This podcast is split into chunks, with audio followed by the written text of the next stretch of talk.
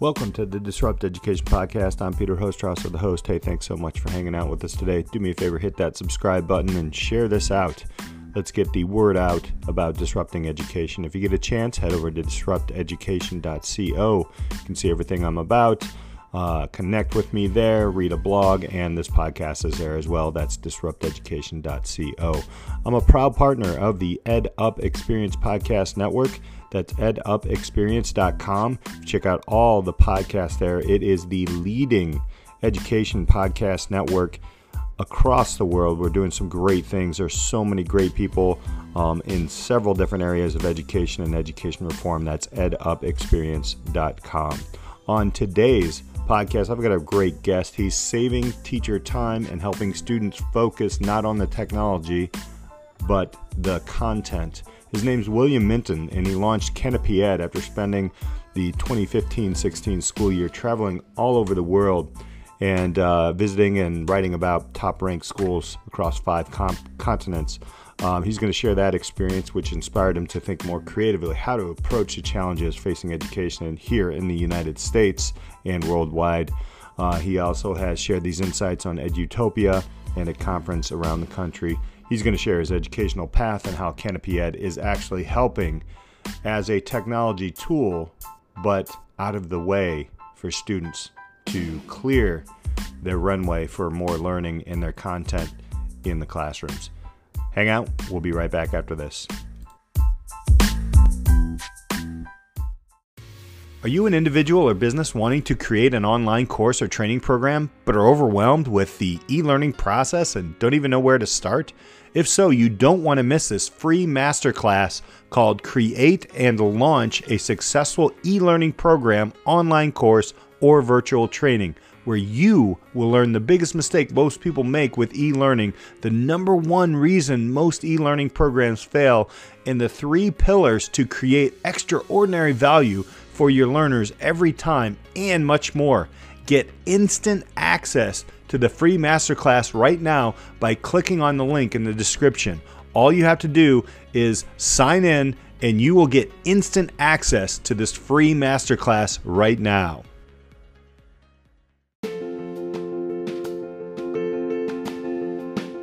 I recently asked Jake, who is a sophomore in high school, why he uses SpikeView to share his learning journey. Um, I think it's really cool that you know SpikeView is really putting that abstract into con- concrete data and knowledge, and then displaying that to the outside world. And I think SpikeView is different than anything else out there. Um, like I said before, because it's really taking that you know the, that those abstract skill sets and those abstract experiences and putting them into data that you know is actually mathematic and scientific, and um, you know that matches you up with the best programs and um, you know best places for you. People um, you know, who are really trying to make those changes in the world, and they're going to be using SpikeView because SpikeView is that app where you can, you know, take take those experiences and take those passions and put them out there um, and share with other people, and that's you know that's really powerful. And that you know that professional networking piece, um, you know, to be with other like-minded teenagers, that puts you ahead. That puts you ahead in a lot of ways, and so. Um, you know, I think anyone who uses SpikeView right now has a leg up in the future, and excited to see, you know, where those SpikeView alumni head up. Head to spikeview.com. Start your portfolio now for free. The Disrupt Education vlog can be found on YouTube. To hear it in podcast form, search Disrupt Education on any of the following podcast platforms Anchor, Apple Podcasts, Google Podcasts, Breaker, Castbox, Overcast, Radio Public, Pocket Cast, Spotify, or Stitcher.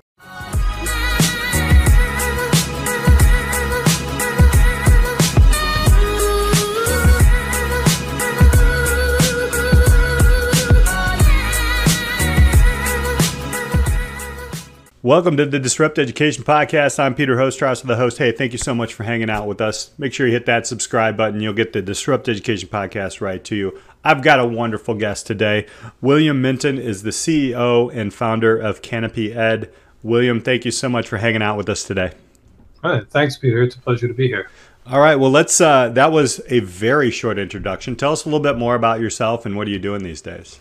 Um, well, I've worked in education for about 15 years now. Um, I've had the privilege to do a number of different things. And currently, um, as CEO of Canopy, Canopy, we have sort of three main branches to our work. Um, there's a consulting branch, um, a tutoring branch, and then an ed tech software development branch. Um, around the consulting work, we do a lot of work with partners where we help them evolve beyond webinars. So maybe they have a, a webinar where they have like static narration on top of PowerPoint slides and it's an hour long and it's kind of dull. Um, and we help them evolve beyond that by you know transforming it into these sort of like shorter, more engaging um, videos and you know incorporating better reflection questions throughout. So we do that with a number of partners um, as and we've done a range of other work as well. That we did a lot of that last year when people were shifting everything to virtual. So like helping all yeah helping AltCert programs move their you know, whole program virtual. Um, but we've also like helped cities design early childhood initiatives that have gotten re- national recognition, and um, I've done a lot of the, the consulting work over the last um, five years. Although we're winding that down a little bit to focus on the other branches. Um, the tutoring branch is is interesting and growing very quickly. So um, because of the stimulus funds from last year, there's a there's a really strong theme nationally from national policy perspective to focus on sort of small group or, or one-to-one um, intensive tutoring, uh, specifically around early literacy skills. Um, and so we're one of we're the largest provider of those services in the state of Louisiana, um, and that has been really interesting to be kind of on the vanguard, the cutting edge of this new national trend. Um, because there's this feeling that like we have access now, right? Like I don't, there's like tens of millions of Chromebooks that were purchased last year, right? So there's this this access, there's this perception that the access problem um, has, if not been solved, that the, the gap's been closed a lot. Um, but what we're learning as we're as we're part of that is that it's it's a little bit trickier than that, right? Especially whenever you're dealing with, um, you know, historically under resource communities, um, and developing like habits around technology. It's been it's been an interesting learning experience. It's been interesting to be at the front of that. Um, and then the the third branch of software development is where we're focusing more and more of our energy, which is around the development of the the Canopy platform, um, where we are trying to just reimagine the ways that technologies can support educators. Um, and it's amazing how novel it is to have ed tech products designed by teachers for teachers. Um, and so we're, we're really excited about what we're building there and what we have in, in the works for it. We're going to jump into that because that's I think there's so much disruption happening, and and you're providing a lot of pain uh, relievers, if you will, uh, for all of those things. Um, let's go into so you were in you've been in education for 15 years. Um, i always like to ask you know educators or people who are in education have their own path of education. Take us back as william as a student.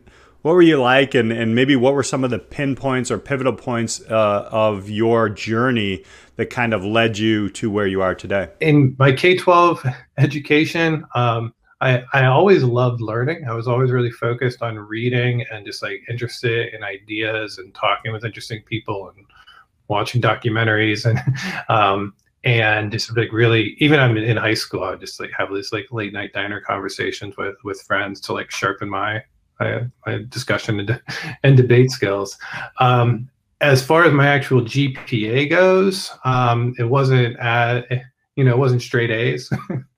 um, I um, yeah, I, I, did. I had I always had this attitude that like what's most important to me to read are the things that I'm interested in reading, and those are the things that I'm going to read. Um, so I was, you know, I was reading, you know, like philosophy and like, you know, Schrodinger's cat and stuff in, in high school, but that, you know, nobody was assigning that to me or testing me on it. So it wasn't reflected in, um, in those grades. um, but um, but I did well enough and did well enough on the standardized assessments and everything to to you know get into get into college and uh, you know get into the honors program at University of Pittsburgh. Um, and and again in in college again like I did fine I you know A's and B's but most of the important things I learned were you know self-driven passion driven um, I you know got this idea to start a political magazine, so you know, nonpartisan uh, political review.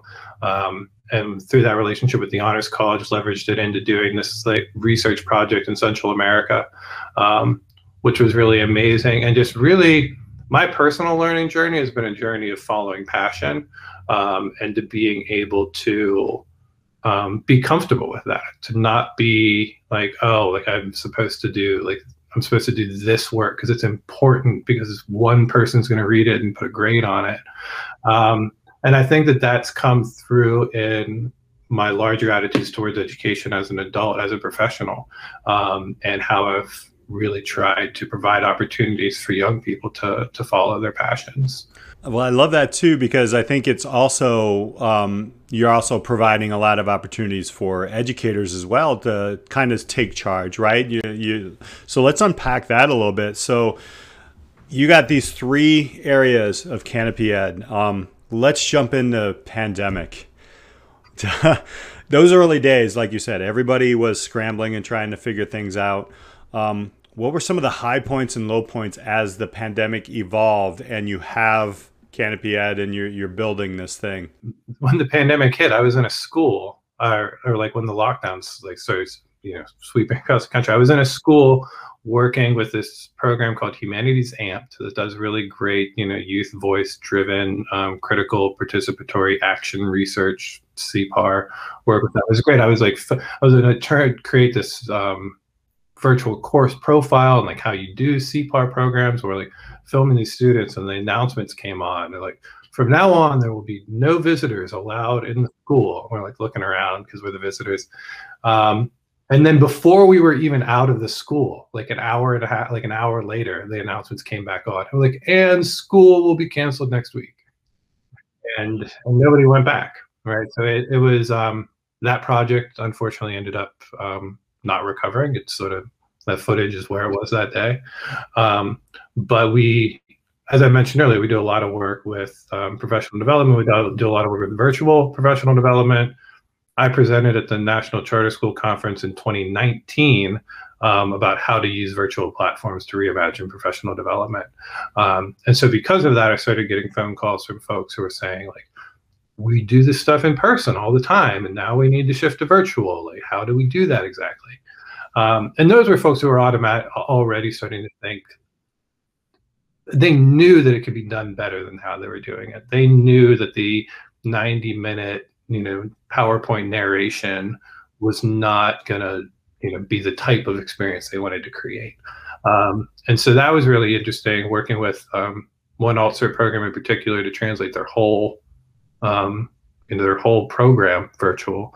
Um, then also working with an arts integration program uh, that normally did you know these you know week long intensive institutes with follow ups, and we translated all of that um, to virtual, which was really really interesting to me. Like I've always I've been interested in the arts. I used to manage a program, a theater program for youth, um, and that that was really interesting. So as I do more of this work, I get to learn. You know, as I do those projects, I'm doing some work on trauma and um, adverse childhood experiences now, and it's um, it, it's really interesting. I get, to, I get to learn that work as I do it. Yeah, I, that's and I think the trauma, social emotional learning, all these humanistic, human centered has really evolved out of this.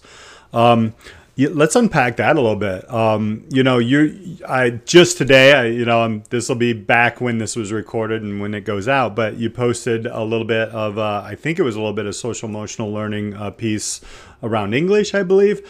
Um, unpack some of the cool things that you're kind of taking a look at in, you know, understanding trauma, understanding, um, you know, self management, self awareness, all these different areas of the humanistic approach.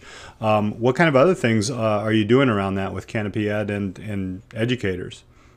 Yeah, I mean, it it's interesting. It it and it's really important. That, um, we're beginning to focus more on like understanding the humanity of education and the humanity of our children and and um, and teachers as well. Um, and social emotional learning is becoming more and more popular. Um, restorative justice has gotten the, the level of structure where we can begin to scale those practices as long as we can create the time in the day for educators to do them effectively. Um, but it's still in this larger context of cultures of compliance in most districts and most schools. Um, and there's there's a real friction there, right? Because there is this attitude, this like modus operandi in the education system that you know orders are going to come from the top down. They're going to tell you what to do and how to do it. and whenever you have that approach, it's inherently dehumanizing because you're being told what to do and how to do it. And where does your individuality, where does your personal, you know, skills and personality come through? Where do you have room to add on to that as like the unique individual you are? Um, and oftentimes the answer is not at all, whether you're a teacher or a student, right? You're being told to like do these things. And then and now there's like mindfulness, you know, make some space for mindfulness, but that's not an opportunity to contribute to the systems or to change the systems. That's just a way to cope with the systems, right? And our, our teachers and students like shouldn't have to be like aspiring Buddhas just to like get through the rigmarole of the of their day to day. And so, I think that if we really want to think seriously about those questions, we need to think seriously about student and teacher voice and how we are giving actual, real influencing power to students and teachers to shape the expectations. Um, and so that's you know that's kind of you know running against windmills at the moment, but I do try to um, to do that work where, where I can. Right. I, I like the fact that you're obviously totally understanding of the education world and the the time boxing and the framing of things and where we have time to do that. I, I love the fact that you actually said that because you know, in order for all this to work, it sounds to me like what I'm hearing you say, which is awesome in my opinion, is yeah, we need to maybe change up the structure a little bit and and we don't need to be grasping for the humanistic time. We need to start there and then building out. How uh, are the different ways that canopy ed is actually doing that in the spaces that you can do it in right now um, I, I, feel like uh, looking at the platform i know it's very learner or education centric but kind of unpack that a little bit of some of the some of the cool things that it does to keep it human even in a digital age yeah, I mean, technology is is part of the answer here. It's it's not the whole answer, but it is it is a, an important part of the answer because technology at it, at its most basic allows us to do more with less. Um, and so, in the design of Canopy, the the learning platform, that's what we try to do. We try to allow teachers to do more with less and students to do more with less. Um, so just by creating a platform that has an intuitive design um, and ha- it is actually designed for K-12, it's not designed for higher ed circa 20 years ago, and it's not designed for business collaboration with this like K-12 use case.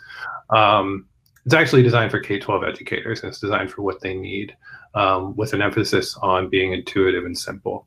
Um, and because that's where we're coming from, we're able to create a platform that helps teachers save time um, in their planning of lessons, helps them save time in their grading of lessons, helps them save time in how they give feedback. Um, currently in our design, design phase right now is what we call the teacher canopy, which is a, sub portal within Canopy, where teachers can, with literally two or three clicks, share an entire year's worth of resources with another teacher in an instruction ready format. Right, so I just borrow your whole seventh grade history class, and it's ready for students to begin using. Um, you know, forget about forget about copy machines, etc. Um, we've had there's been a lot of innovation in like the virtual course space recently. Um, but if you think about like, I want resources to use with my own students. I don't want to enroll them in your course. I want resources that I can use with my own students. All we have is teachers pay teachers, and that's great, but it's hardly you know the the cutting edge of what te technology is capable of. Um, so we're trying to innovate in that in that space. How do how can you share resources with strangers or with people in you know closed private networks um, in an instruction ready format and save all of all of that time of planning, and then we make grading a lot easier. Um, and then on the student side, you know, if you if a student wants to, it's the end of the year now, right? A student wants to review everything they've covered and their teacher's been using Google Classroom. Um, how many tabs would a student have to open to review all of the content that they you know encountered over the course of their year in their Google Classroom? How many tabs? I mean, you're talking is probably close to a thousand. 180 school days, you know, a form, a doc, a slide deck, you know, um, you know, it's ridiculous, right? So with Canopy, we really prioritize focus through organization, and we allow teachers to organize all of that content into a single browser tab Um, so it's literally the difference between a thousand tabs for students to look through versus one single tab. Um, and that takes all that mental energy that students are spending. A lot of the burnout from this year has been students burning mental energy trying to navigate the technology itself not using that mental energy on content. And so by creating the simple, intuitive platform for students, um, they don't have to think about the technology at all. They can focus all of their energy on the content. Um, even down to things like, even our, my developers would give me a hard time about our font size. Like, your fonts are really big. Like, are you sure you want like the standard fonts are this small? Like, well, we only want to be looking at one thing on the screen at a time. And then you scroll down below. We're not trying to you know squeeze all this stuff on here it just creates a very soothing even our color scheme is designed to be a soothing comfortable um, experience so that's um, your your question of how are we we helping here we're saving teachers time we're helping students focus um, largely through organization and just creating a, an intuitive platform designed for teaching and learning. So important. Um, I think one of the biggest things that I personally learned from in just having this conversation with a student in the recent past is just that. Like, I'm looking at all these different things out there. I'm confused. By fourth period, a, a student just said this to me recently. I don't even know what I'm doing here right? Um, and to hear somebody uh, like you kind of putting something together, thinking about these things, you know, font sizes and all these, um, that's wonderful. I recently got a book from my parents that was very small text. Looks really good, and I'm interested in reading it, but I'm going to have to get a magnifying glass for this thing. So, this is what happens. And so, how, how did you really find all these pain points? Um, and you were working on this pre-pandemic as well. So, how did these pain points come about? What what what were the empathetic kind of lessons that you learned to get to where you are today? Yeah, so I think the real the real insight is that it's not about looking at individual pain points. It's about looking at teachers' holistic relationship with technology. Um, and so in the in the tech sector, which I've learned a lot about the last 18 months, I did not know much about being a tech founder 18 months ago.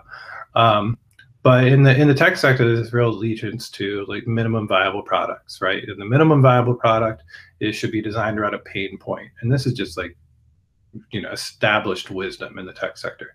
You find a pain point, you build the smallest product you can to address that pain point. You see if anybody cares, and then if they do, then you build out features for a little bit, but then really you go hard on sales and and scale. Um, and that makes a lot of sense. It's really good for innovation. Um, and I think we can learn a lot about innovation from from these practices. Um, but when you look at a profession like teaching, where the, which is so complicated and there's so many different facets to it, you are going to have all of these different pain points. Right? Oh, like oh, my pain point is that um, I don't know if my students are paying attention to the video, so I want to be able to put a question in the video. Or my pain point is that my students aren't looking at the same thing I want, so I want to sync the screens together or my pain point is that it's all text i want audio and video or my students can't edit pdfs so they have to do this other thing to edit pdfs or i don't know how to do group work. Like you end up with all these very pain points and if you've been involved in education last year you probably know like everything i named like is aligned to an ed tech product.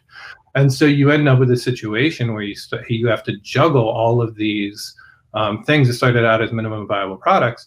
You have to juggle all of these different applications.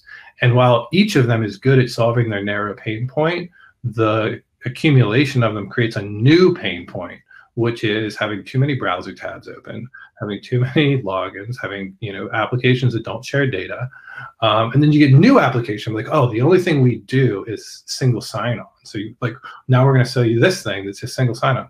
Um, like we need to be thinking about the relationship between students, educators, and technology in a more holistic way.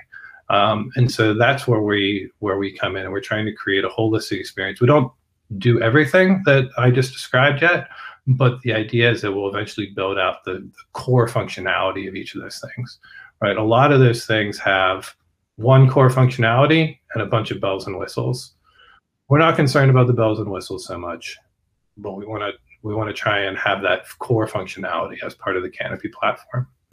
I got to tell you, it's refreshing to hear, honestly. So, as a secondary educator, you know, our students and putting ourselves in our students' shoes, um, that was that is a huge concern. And uh, every single one of those pain points, I'm like, ooh, yeah. Uh, you you reminded me of like, you know, March of last year, which is hilarious. But um, the you know our students are even seeing like even different LMS systems and all these different pieces that come in, and it's no wonder. And I've even you know it's interesting is I've even like worked with students uh, on you know virtually, and they show you their screen to work through a problem and there's 300 tabs open. It's so it's so refreshing to hear that because uh, I think you're spot on there. Um, where, do, where do you think we're gonna? Where do you think the biggest pivots are going to happen in education here on out? Pandemic ending or post pandemic? What do you what do you think are some of the big things that you you're kind of projecting the, to see? That's a that's a good question. Um, I don't have uh, a crystal ball about it. I think that a lot of it is like a challenge to traditional public school systems to be able to adapt more rapidly than they have in the past. Um, and I think that they really need to rise to to that occasion, right? I think that there's um, the pandemic has shown folks that um, it, it, kind of sort of exposed to parents, you know, what's actually happening there. Um, and I think that yeah, I, more than anything, I think it's a challenge to to those districts that to really the need to step up. Um, and if they don't, I see think that we're going to see an increasingly fragmented um, education system between you know micro schools or you know like Outschool courses and arise and and homeschooling and you know special like niche charter schools. Um, i think you're going to see this fragmentation that is going to also have the effect of taking resources away from the public school system which is where they are actually needed if we're going to actually care about equity and equality of opportunity and like the long-term health of health of the country.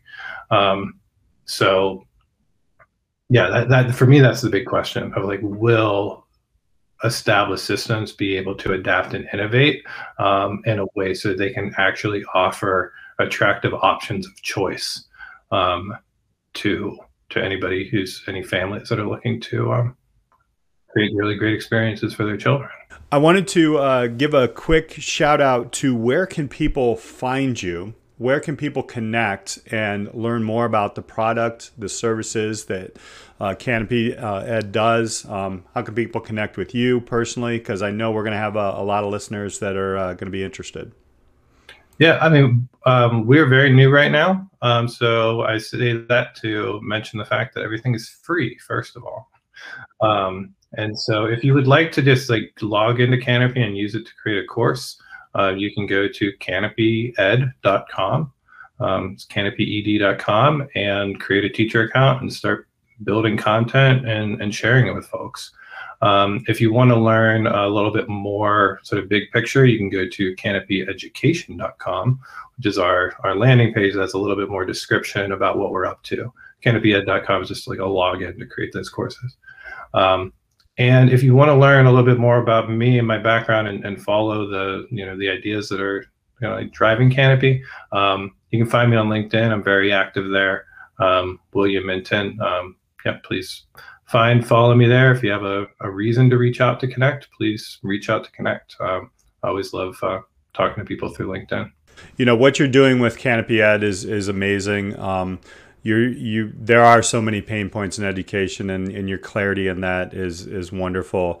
Um, listeners you want to take a take a look at uh, canopyed.com or canopyeducation.com uh, and william i want to thank you so much for hanging out with us today on disrupt education. All right thank you peter. It's been a real pleasure. And don't forget to subscribe everybody and thank you again so much for listening on disrupt education. We'll catch you next time